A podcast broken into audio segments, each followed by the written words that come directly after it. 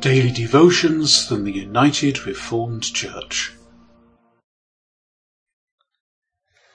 United Reformed Church Daily Devotion for Thursday, the 29th of February 2024. Reading from St Mark's chapter 10, verses 35 to 45. James and John, the sons of Zebedee, came forward to him and said to him, Teacher, we want you to do for us whatever we ask of you. And he said to them, What is it that you want me to do for you? And they said to him, Grant us to sit, one at your right hand and one at your left, in your glory. But Jesus said to them, You do not know what you are asking. Are you able to drink the cup that I drink, or be baptized with the baptism that I am baptized with? They replied, We are able. Then Jesus said to them, The cup that I drink, you will drink, and with the baptism with which I am baptized, you will be baptized. But to sit at my right hand or at my left is not mine to grant, but it is for those for whom it has been prepared. When the ten heard this, they began to be angry with James and John. So Jesus called them and said to them, you know that among the Gentiles, those whom they recognize as their rulers lord it over them, and their great ones are tyrants over them.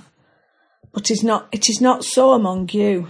But whoever wishes to become great among you must be your servant, and whoever wishes to be the first among you must be slave of all. For the Son of Man came not to be served, but to serve, and to give his life a ransom for many. Reflection. If someone said to you, Will you do something for me?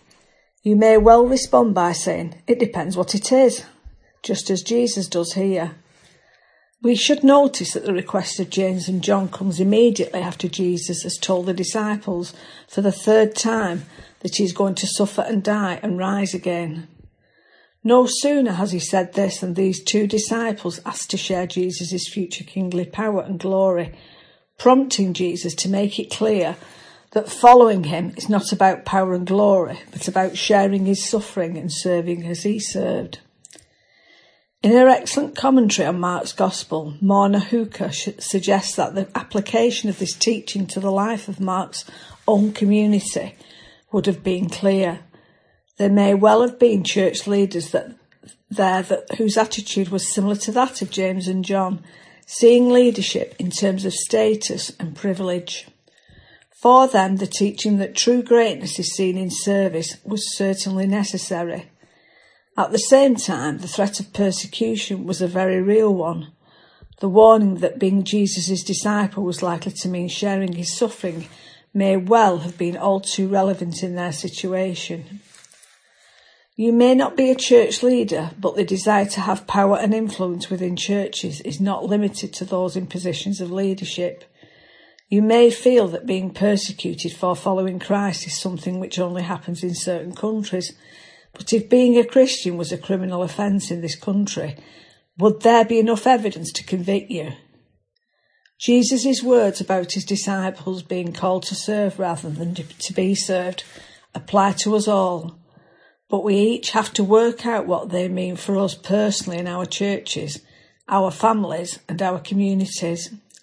Perhaps you could spend a few minutes reflecting on this now. Let us pray. Loving God, as we give you thanks for the service and sacrifice of Jesus, our crucified and living Lord, empower us by your Spirit to follow him in this way, as in others, that your saving love may be made known our loving service and sacrifice in Jesus' name. Amen. And today's podcast was written by the Reverend John Matthews, who is a retired Baptist minister and a member of Wellingborough URC, and it was read by Kathleen Haynes.